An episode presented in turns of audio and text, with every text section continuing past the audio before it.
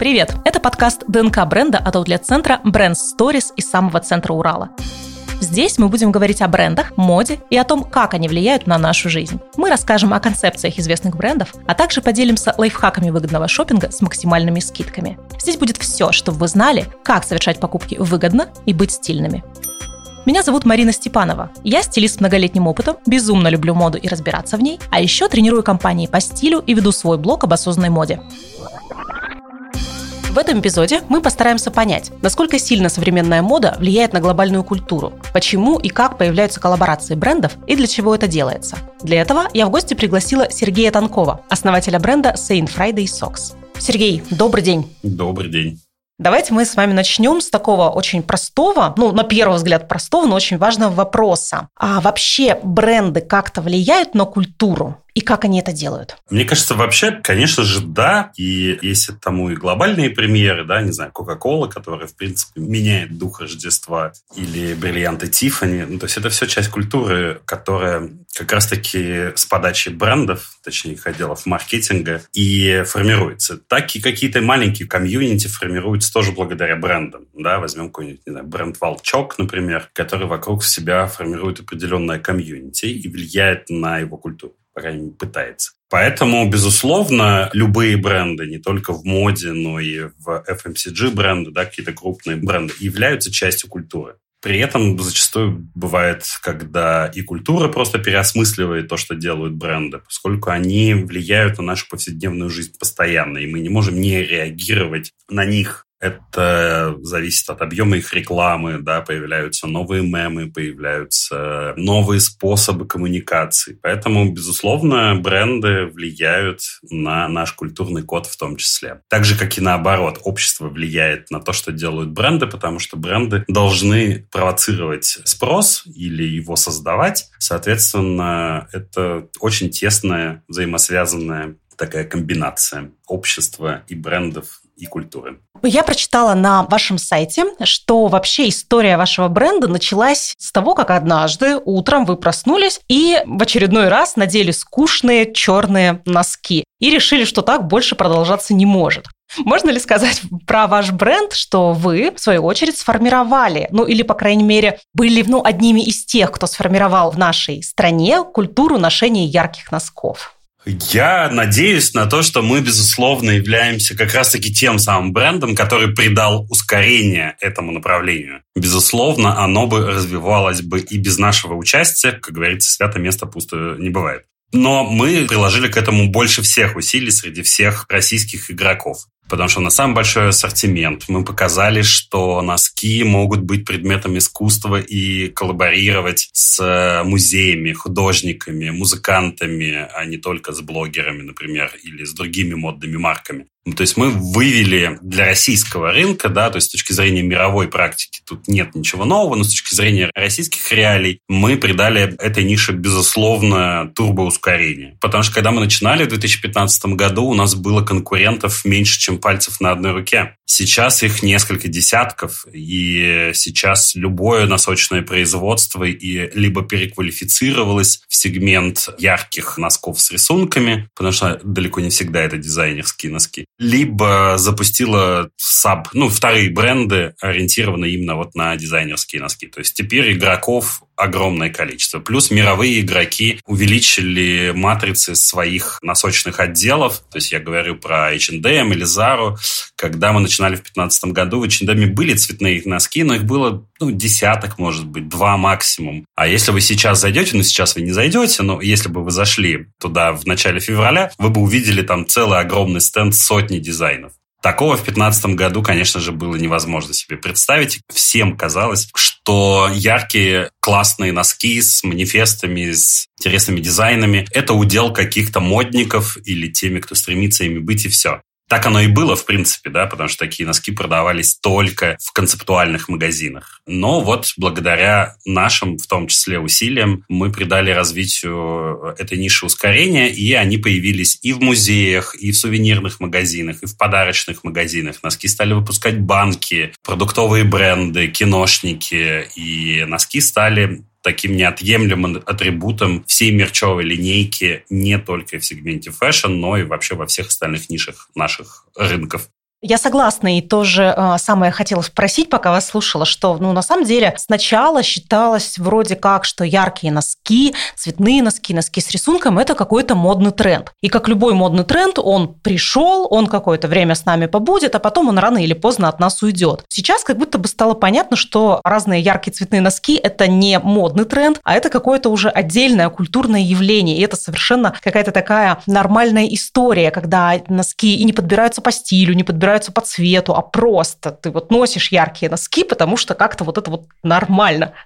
У меня есть две истории на эту тему. Одна история, которая подтверждает вашу точку зрения, что вот в 16-17 году, в 15 так и было. Когда мы только начинали, я сам как продавец стоял на всех маркетах и общался с теми, кто покупал или просто рассматривал носки. Для меня это такие фокус-группы. И в Москве на фестивале «Пикник Афиша» произошел милый инцидент. У нас была толпа вокруг нашего э, поп-ап стенда, и где-то полчаса вокруг крутился молодой человек, прям смотрел но ничего не делал. Тут как бы спала, значит, эта толпа. Я говорю, что ты как бы не решаешься, давай, чем тебе помочь. Он говорит, ну я вот хочу, но я из Ярославля, нас там за такие носки могут и поколотить. Это вот показатель того состояния сегмента дизайнерских носков на там, 16 год. Но ситуация совершенно, тут вы правы, меняется, и она была предсказуема мною в свое время, в 2015 году, когда только все придумывалось, мною, да, что я вот хочу заниматься носками, было важно принять решение, покупать производство или нет, да, остаться нишевой маркой, э, как, не знаю, например, марка Ля Шарлатан, которая до сих пор таковой является, работая на очень узкую аудиторию, или все-таки ниша дизайнерских носков, ярких носков, сможет стать глобальной и быть везде, от Ашана до условного ЦУМа, да, ну, то есть все сегменты будут ею покорены. Так, по крайней мере, существует во всех азиатских странах и в Америке. В Америке отношение к носкам не как к утилитарному продукту, который вот выполняют свою утилитарную функцию, да, это прокладка между кожей и обувью. Ну, чтобы не натирало. Да. И чтобы тепло. Ну, чтобы не натирало, не потело там и так далее, и тепло и все прочее. А что носки могут быть частью гардероба, они могут поднимать настроение, вызывать эмоции, могут дополнять или формировать образ и так далее. И вот этого отношения, конечно же, в 2015 году не было. Я провел несколько исследований, фокус-групп, мне было важно понять, будет ли так в России. Сможет ли вот с верхушки пирамиды Маслоу эта ниша распространиться дальше, как минимум до среднего класса и чуть ниже. И да, это так и произошло. Вот за моделью я взял как раз-таки американский рынок, где такое случилось несколько десятков лет назад.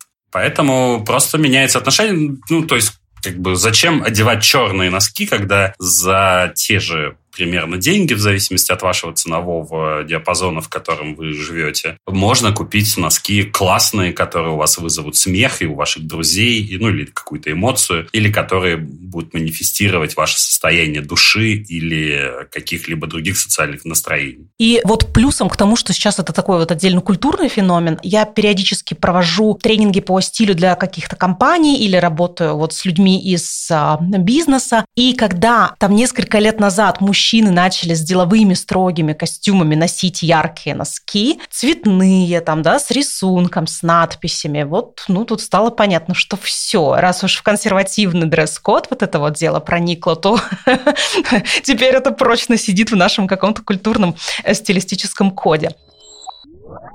Вы слушаете подкаст ДНК бренда от аутлет-центра Brand Stories. А вот скажите, что вообще бренду нужно делать, чтобы стать не просто носками, ну или не просто там джинсами, не просто толстовками, просто футболками, а вот каким-то культурным явлением? Ну, в зависимости от его позиционирования нишин и китов, на которых он опирается, нужно интегрироваться как раз-таки в ту жизнь, частью которой он хочет являться. Да? Если вы, например, часть или бренд, который говорит об уличной культуре, то он, конечно же, должен интегрироваться в жизнь этой уличной культуры и комьюнити. Если говорить на нашем примере, да, то у нас изначально нам хотелось быть про искусство, потому что миссию о том, что нам нужно изменить отношение к базовому продукту и показать, что это не просто прокладка, припичная между кожей и обувью, а это полноценный элемент гардероба. Для этого нам и нужно было искусство. И это было не просто убедить там те же музеи работать с носками. И нам откровенно крутили пальцем у виска и говорили, нет, это невозможно. Но как бы именно благодаря работе с культурой, с художниками, с музеями, мы смогли начать формировать вот эту повестку о том, что как бы носки являются предметом искусства, да, поскольку любой носитель, который несет в себе искусство, является его репликой так или иначе.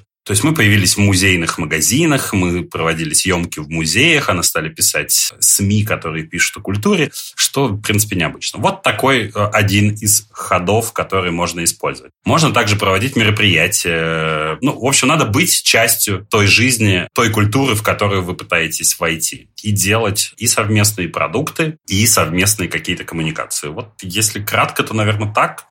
А вот получается, что ваши коллаборации, да, эм, ваша дружба э, с э, теми же музеями и так далее потихонечку меняла и меняет отношение к носкам. Ну, а если посмотреть с другой стороны, меняет ли такая дружба бренда одежды, да, или бренда там аксессуаров э, с культурными местами, меняет ли оно восприятие культурного места? Ну, то есть влияет ли это на восприятие музея? Или влияет ли это на восприятие там другой какой-то компании, с которой вы коллаборируете? Я не думаю, что оно может сильно менять, потому что сам продукт, ему сложно изменить, если это не инновационный продукт, я имею в виду, да, если это какой-то базовый продукт и просто дизайнерский продукт. Он не может изменить культуру сам по себе. В любом случае он меняет культуру в рамках контекста. Например, мы не можем изменить отношение к музею как таковому, грубо, да, но, безусловно, в контексте, например, даже несколько лет назад в Петербурге в рамках Международного культурного форума была панель «Зачем музею носки?». Это мы в этом виноваты, в этой панели, но обсуждался там музейный мерч, а не только носки. И как раз-таки носки стали тем самым триггером, потому что, по мнению большинства зашоренных, ну, не открытых ко всему новому, консервативных аудиторий,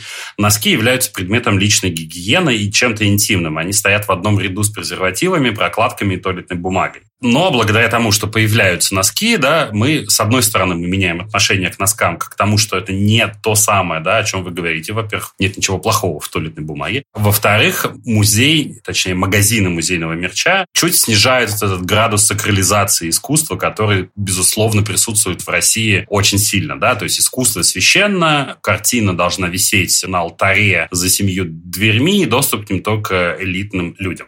Нет, так не должно быть очень много искусства, которое не создавалось элитарным изначально, да, и те же те художники, с кем мы работаем, а, например, ну, чьи картины мы берем из э, музейных коллекций, они как раз-таки не про элитарность, да, тот же Малевич, который разрисовывал, не знаю, посуду, сундуки и все остальное, горшки и так далее. Поэтому вот это чуть-чуть, конечно же, влияет. Я бы не сказал, что оно может сильно изменить, но вот кейс с, как раз-таки с форумом, посвященным зачем э, музейному меру мерчу и как низко может опуститься русские музеи до как бы выпуска чего-либо, да, как во всем прогрессивном мире, потому что та же туалетная бумага продавалась в Лувре, например, или презервативы есть в Музее современного искусства в Нью-Йорке. Они выпускают свою линейку. Поэтому в этом нет ничего для мира удивительного, а для России это что-то новое. И носки вот были как раз тем самым триггером, который вызвал это обсуждение. И он был связан как раз-таки с тем, что музеи захотели получать доход от своих музейных магазинов, потому что если мы возьмем какие-то консервативные музеи, там сувенирные лавки выглядят как прилавки в СССР. Достаточно сложно сделать выбор, они за стеклом, есть продавщица, нам нужно показать, что вам надо, она вам достанет, вы посмотрите, она положит это обратно. Продаж в такой концепции не бывает хороших, да, но музеи решили несколько лет, ну там пять лет назад, решили, что нет, мы хотим современные сувенирные магазины, где есть хорошая выкладка, мерчендайзинг, и это влияет на их продажи. И мы это видим, все последние годы продажи тех же носков в наших музеях растут, хотя коллекции меняются раз в три года или даже не меняются, потому что первая коллекция Третьяковской галереи 17 года до сих пор почти вся в продаже и продается очень хорошо в этих самых музеях. Поэтому, безусловно, на отношение к искусству мы повлияли в какой-то степени у какого-то количества людей. Но изменили ли мы культурный код? Безусловно, нет. Но отношение к искусству, наверное, тоже очень важный винтик во всем этом механизме. А вообще, с чего начались вот коллаборации одежных брендов с кем-либо? Вот с чего вообще началась вся эта история? Кто был первым? Вообще, безусловно, самые первые пионеры мерчендайзинга – это музыканты. То есть одежда Элвиса Пресли. Это же как бы вот они, по сути дела, прародители первых коллабораций, потому что эту одежду надо было где-то шить. Я не помню сейчас точно уж кто первый. Я знаю, что вот в 20-м, в 21 веке, по моему мнению, H&M самые главные пионеры коллабораций, доказавшие, что люкс может э, сотрудничать с масс-маркетом. В 20 веке это всем казалось нереальным, невозможным с точки зрения брендинга в том числе и так далее. И вот они открыли ворота в ад, показав, что условно там, не знаю, Гуччи может коллаборировать с Адидасом. В 20 веке любой маркетолог из этой ниши сказал бы, нет, это невозможно. Вы что? Где божественные Гуччи, где вот этот мерзкий рабочий Adidas? Сейчас это кажется уже нормой, да, и коллекцию совместно разметают с полок за считанные секунды.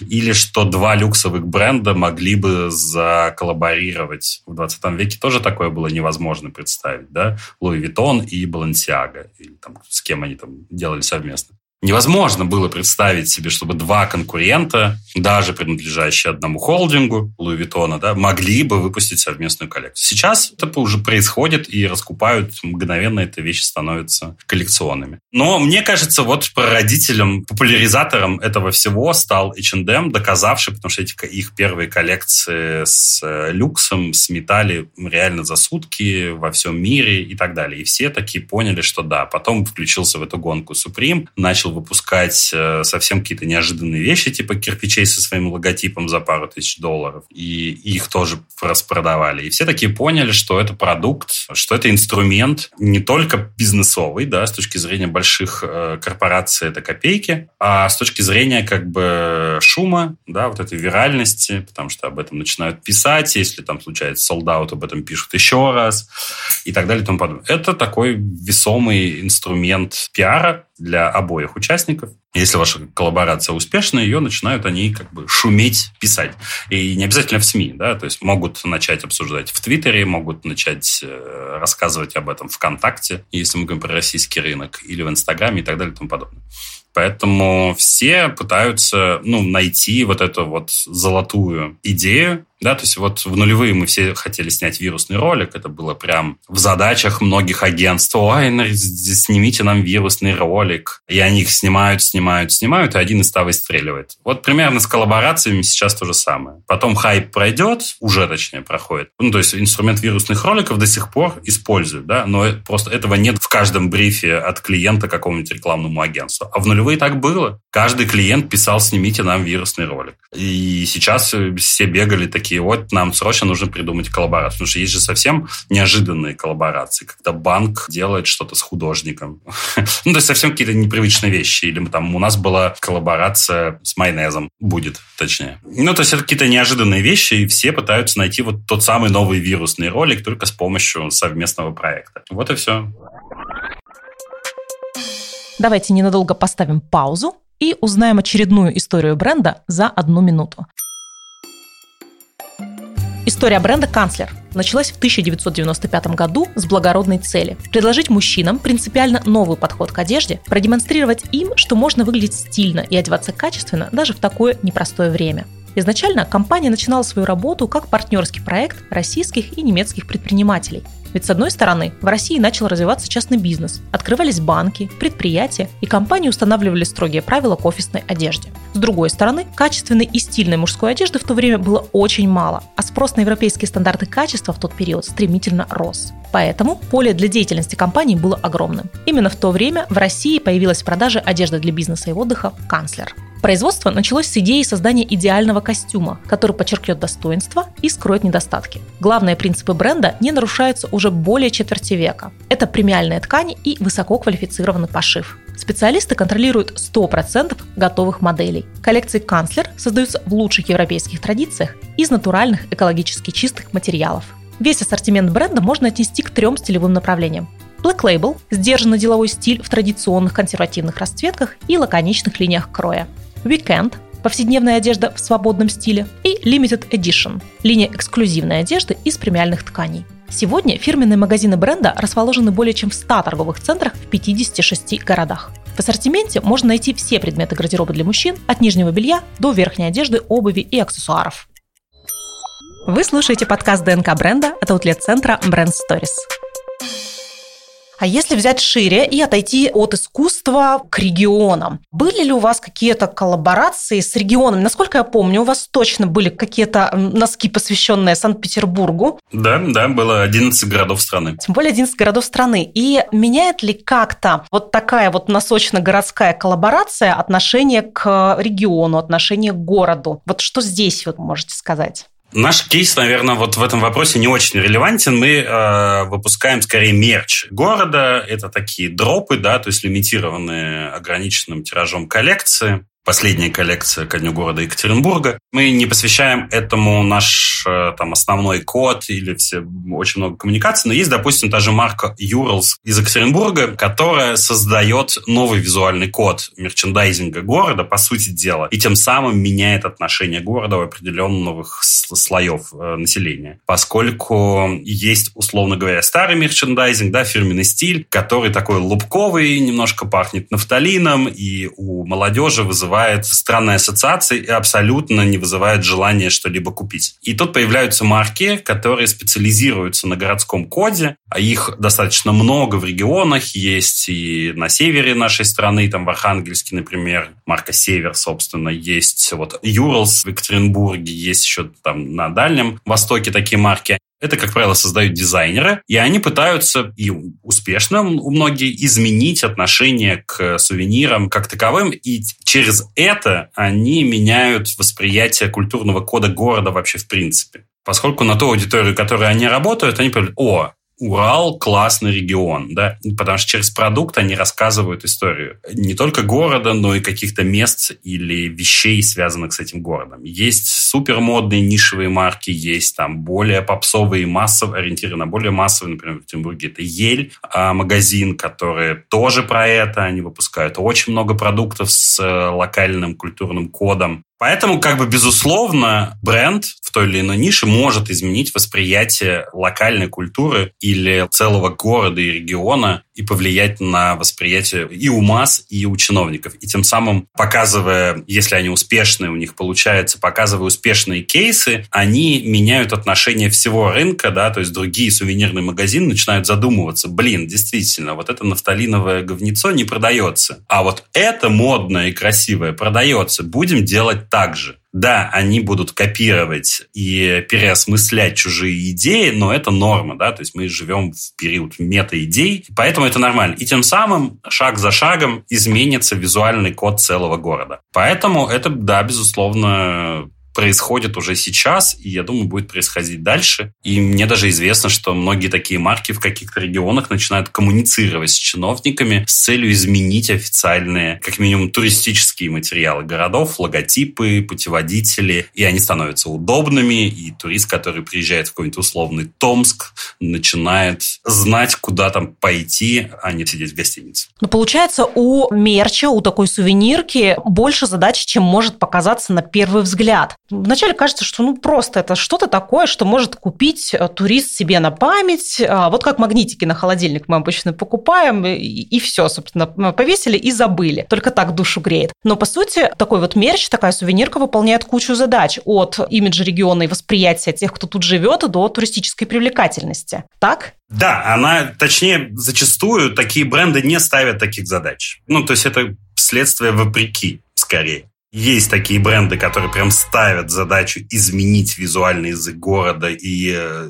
улучшить сторителлинг своего региона. Такие есть амбициозные, но зачастую игроки не столь амбициозные. Я не буду сейчас называть эти бренды, чтобы никого не обидеть в отсутствии ему, э, амбиций. Но есть бренды, которые просто делают качественную продукцию сувенирную, выгодно отличаются от всего вот этого нафталинового ужаса на повсеместных полках, получают продажи и все. И тем самым меняют рынок. Но изначально они ставят, конечно же, как и у любого другого бизнеса, цель – это улучшить свои продажи, выгодно отличаться от конкурентов. И вот, вот это, вот, это бизнес-задача.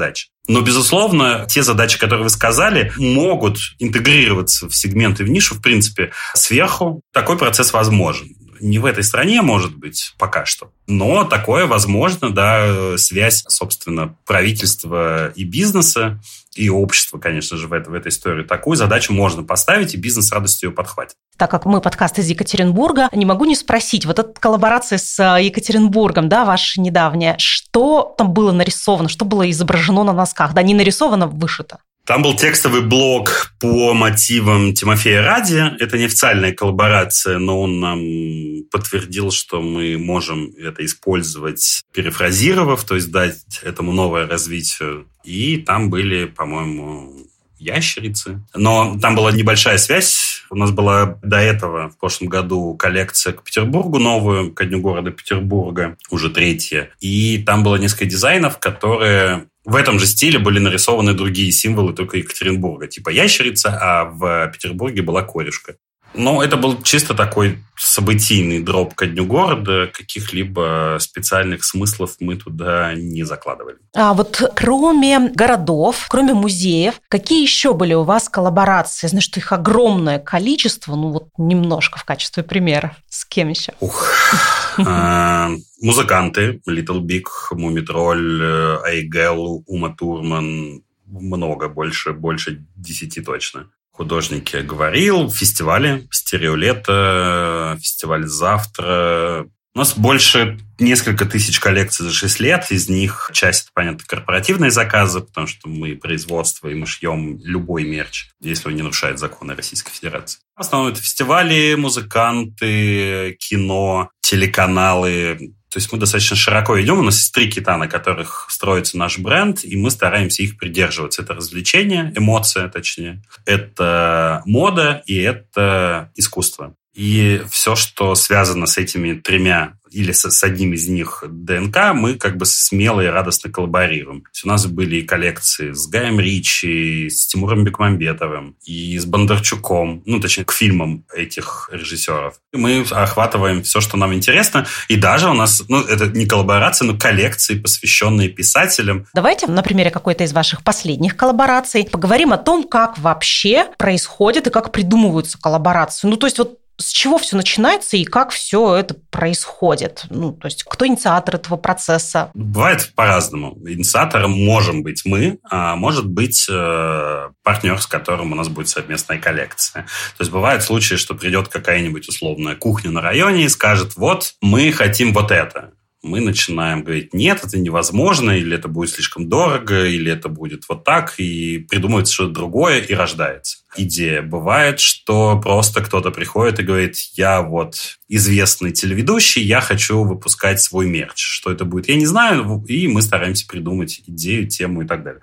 А бывает, что мы сами, да, то есть, например, мы сделали пару лет назад, когда только начался ковид, коллекцию «Мир, дружба, лапки», целью которой было как раз-таки рассказ о животных из приютах, и мы отдали в рамках этой коллекции самое святое, что есть у бренда, это этикетку на этикетках носков из этой коллекции, их там пару десятков, изображены реальные животные из приютов, имя, возраст и контакт, где его можно забрать. И эта коллекция до сих пор продается, сейчас выходит обновление этой коллекции. Вот эта идея как бы пришла нам, да, внутри нашей команды, и мы ее развили. И уже с этой идеей мы пошли э, в магазин товаров для животных, сказали, давайте нам несколько тонн кормов, с гиперскидкой и не только, да, мы их развезем приютом нашего проекта. Мы стали писать приютом, типа, давайте мы вас поддержим, вам наш партнер привезет, в один фонд мы привезли две тонны еды, например. И вот была такая коллаборация приютов, бренда товаров для животных и нас. Вот пример такой коллекции. Или, например, у нас есть серия литературных коллекций, уже их было, по-моему, четыре. Если первые мы выпускали самостоятельные, то последние мы уже стали писать брендом, которым это могло бы быть интересно, типа Литрес, и говорить, давайте делать это вместе. У вас есть аудитория, которая любит книги, мы выпускаем коллекции про литературу, весьма нетривиальные. И вот они говорят, да, классно, и все, интегрируются в наш проект. И в случае музеев тоже это была наша инициатива. Писали музеям, пока один из них не откликнулся, сказал, да, это класс, мы действительно этого хотим, а потом все остальные стали намного легче соглашаться. Поэтому инициаторы может быть кто угодно. А как это происходит, тоже вопрос такой. Рынок авторских прав и лицензирования в России особенно достаточно девственен. По сути дела, никто не знает, как это работает. Ну, большая часть. Соответственно, есть игроки, которые знают, что такое лицензирование, продажа прав. Тут как бы есть лицензионный договор, есть выплата роялти, то есть процент с продаж. Здесь он просто подписывается, выплачиваются роялти, вписываются те дизайны, согласовываются, запускается. Так работают те, кто знает об этом. Да? Союз мультфильм, Дисней, Рики Морти через лицензионные агентства. И сейчас этому научились музеи. Не все, правда. Есть те, кто не знает, например, какой-нибудь музыкант приходит и говорит, я вообще в ВУЗ не иду, как это будет. Там как договоришься, да, то есть можно оценить примерные продажи, составляется бизнес-план, говорит, да, давайте работать по договору роялти. А бывает, что это скорее пиар-кейс, когда это особенно с каким-то брендом, это пиар-кейс, вы начинаете обмениваться собственными коммуникациями, да, то есть вы не только создаете коллекцию, продукт, э, где бренд становится вашим партнером, но и они вам дают собственные медийные возможности, да, то есть посты в социальных сетях, интеграция в собственные сети, совместная работа пиар-служб и так далее. Поэтому от стандарта международного, да, лицензионный договор, лицензионное соглашение, выплата роялти ежеквартальная, вот это вот все, до того, как среагировать по ситуации, потому что иногда как бы лицензионный договор просто не нужен, да, особенно когда вы выпускаете с каким-нибудь небольшим блогером коллекцию или художником малоизвестным, вы либо выкупите права на определенный тираж, либо он вам их даже подарит. Такие случаи у нас тоже были просто потому что это классно. А кто создает дизайн в коллаборациях? Это какие-то ваши дизайнеры или это какой-то совместный процесс, допустим, музыканта и ваших дизайнеров, или кто? И так, и так, и так. Либо есть какой-то креативный контекст или материал, который берут в работу наши дизайнеры, либо уже есть готовый дизайн, который надо только технологически адаптировать к производству, очень разные случаи. Ну, то есть, допустим, есть какая-то группа, они приходят и говорят, вот наш дизайн, все, мы нарисовали по техническим требованиям, все, мы его просто берем, как бы, либо говорим, ой, давайте тут что-нибудь изменим и так далее. Либо есть какой-то вот материал, например, музей, да, у них есть картина, мы их выбираем, согласовываем с э, частью департаментов музея и создаем дизайн носка уже на основе этих произведений. По-разному бывает. Тут, как говорится, кто на что гораст. Ну и у кого какой контекст, потому что далеко не все умеют креативить. Все хотят, но не все умеют креативить. А вот есть какие-то бренды, с которыми вы бы ни в коем случае не стали бы коллаборироваться? Ну, допустим, приходит к вам какой-то бренд, и вы понимаете, что у вас настолько с ним какое-то несовпадение по ценностям, что, ну, нет, вас какое-то сотрудничество невозможно. Или договориться можно со всеми. Как вы вообще отбираете для такой, для дружбы бренды? Ну, конечно же, да не со всеми мы будем коллаборировать. Ну, тут есть несколько вещей, да, то есть если, не знаю, бренд, допустим, про политику, мы, допустим, не политичный бренд, мы про эмоции. Сейчас, конечно же, все совсем сильно переплетается. Мы, конечно же, не пойдем в какой-нибудь ура-патриотичный бренд, потому что это противоречит нашей концепции. Мы не резиновый бренд. Или если это бренд, который там, не знаю, не в нашу целевую аудиторию, например, детский бренд, у нас нет детских носков, и нам коллаборировать, выпускать совместную коллекцию на аудиторию там 4-6 лет бессмысленно, или даже 8-10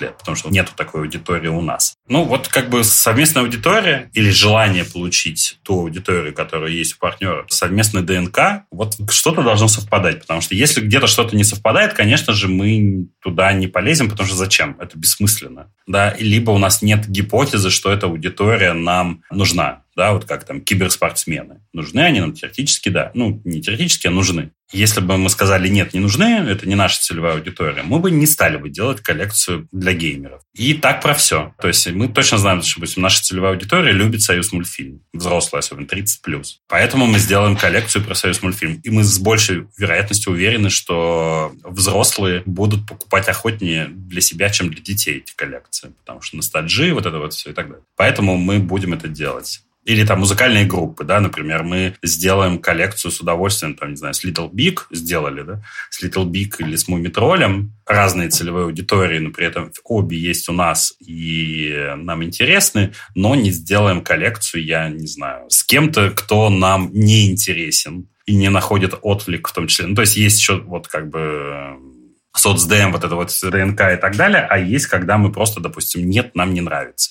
Не, не нравится визуальный код бренда, не нравится, что он говорит. Не обязательно бренда, да, может быть и блогера или музыканта. Что он говорит, как он говорит и, и так далее. То есть репутация тоже имеет значение. Опять же, это не значит, что они плохие, да, это значит просто, что мы не сходимся. У нас разные... И такие случаи были у вас? Да, такое регулярно случается.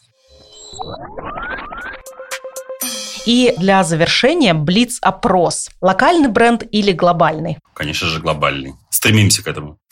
Самая классная коллаборация брендов одежды из всех брендов одежды за последний год? Не смогу сказать, поскольку их так много и нету ничего такого. Моя самая любимая коллаборация Джереми Скотта с Adidas в 2004 году, которую я ношу до сих пор. Очень рад, что они перевыпустили эти вещи. Их, правда, нет в России, но неважно. Самый простой способ выглядеть стильно. Быть стильным. И носить яркие носки. И какие бренды на вас сейчас надеты? А, я сейчас в домашнем кропе. И, конечно же, в носках Saint Friday Socks. Отлично. Ну все, Сергей, спасибо вам за э, беседу. Действительно, как-то время прошло быстро. Можно было бы еще говорить и говорить о разных коллаборациях, о разных носках и о разных других явлениях в мире моды, и не только моды. Спасибо вам. В моем списке покупок есть раздел «Купить когда-нибудь». В нем есть строчка «Вещь из какой-нибудь классной коллаборации». Для меня, как для потребителя, это значит, что я получаю что-то классное по стилю и дизайну, часто необычное, выпущенное малым тиражом, и это, по сути, инвестиции. Часто бывает, что такие вещи только растут в цене с ростом популярности участников коллаба. И можно будет это потом перепродать. Ну, если подумать, эти вещи не особо выходят из моды, а часто даже наоборот. Но я рассуждала как потребитель. И я совсем не думала, что у коллаборации есть и другая сторона медали, которую нам сейчас показал Сергей. Просто работая вместе над коллекцией, достигая, по сути, бизнес-целей, бренды как бы между делом меняют отношение к чему-либо. К музейному мерчу или имиджу региона в целом. Привлекают внимание к какому-то важному вопросу становятся частью культуры какого-то сообщества или даже помогают переосмыслить моду. И вот уже дружба люксовых брендов с масс-маркетом или яркие носки с деловым костюмом становятся нормой. Вот уж действительно менять мир проще сообща. Вы слушали подкаст ДНК бренда. Первый подкаст в России от аутлет-центра Brand Stories из самого центра Урала. Следующий эпизод подкаста ДНК бренда выйдет через неделю. Слушайте нас на популярных стриминговых сервисах Яндекс.Музыка, Apple Google подкасты и Castbox.